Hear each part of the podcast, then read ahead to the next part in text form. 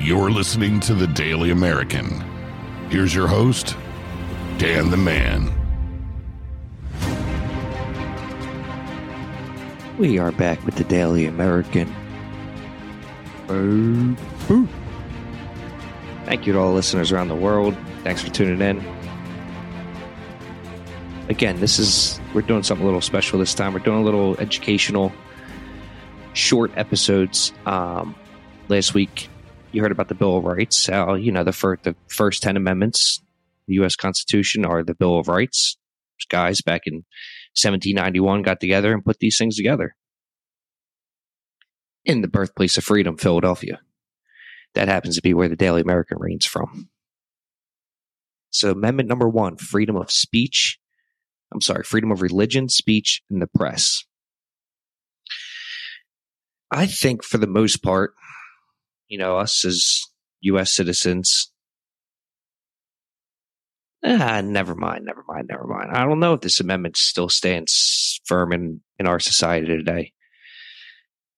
I posted a picture of a transgender woman who won Miss Netherlands. And the runner up happened to be Drop Dead Gorgeous. So a dude won Miss Universe in the Netherlands. And I guess, you know, all the butthurt libtards came out.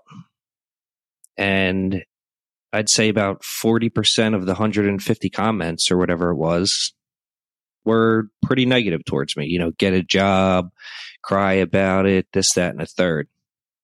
So there's one guy, and of course, if somebody comments and I have the time and I'm kind of bored, so I'll, I'll play the game. I click on his profile picture. He happens to be a heavy set dude.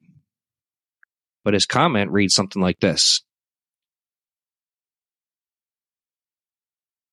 I decide to have sex with men because I am homosexual.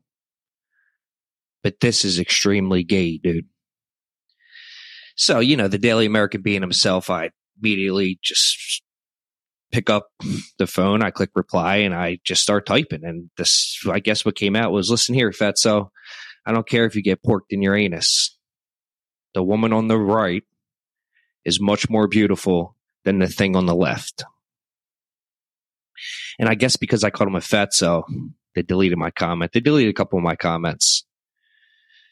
Um, but they don't delete, you know, the other side. I feel like social media is big on not having the, the freedom of speech. They censor, you know, the right a lot. It goes it goes back to, you know, what Trump was saying about the media, mainstream media. It's similar. How much freedom do we really have to actually speak out?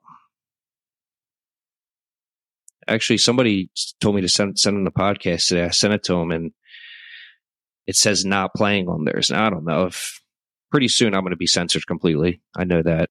Um, probably due to the fact that I have a rifle and a grenade and an American flag in my logo.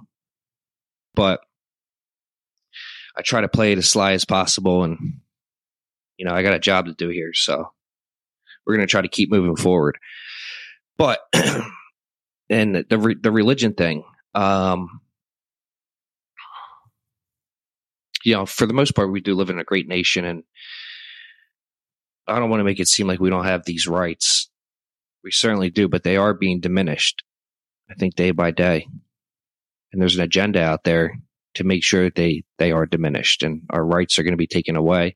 I mean, to even change any of these amendments is not good for our society at all. So we got to stand firm and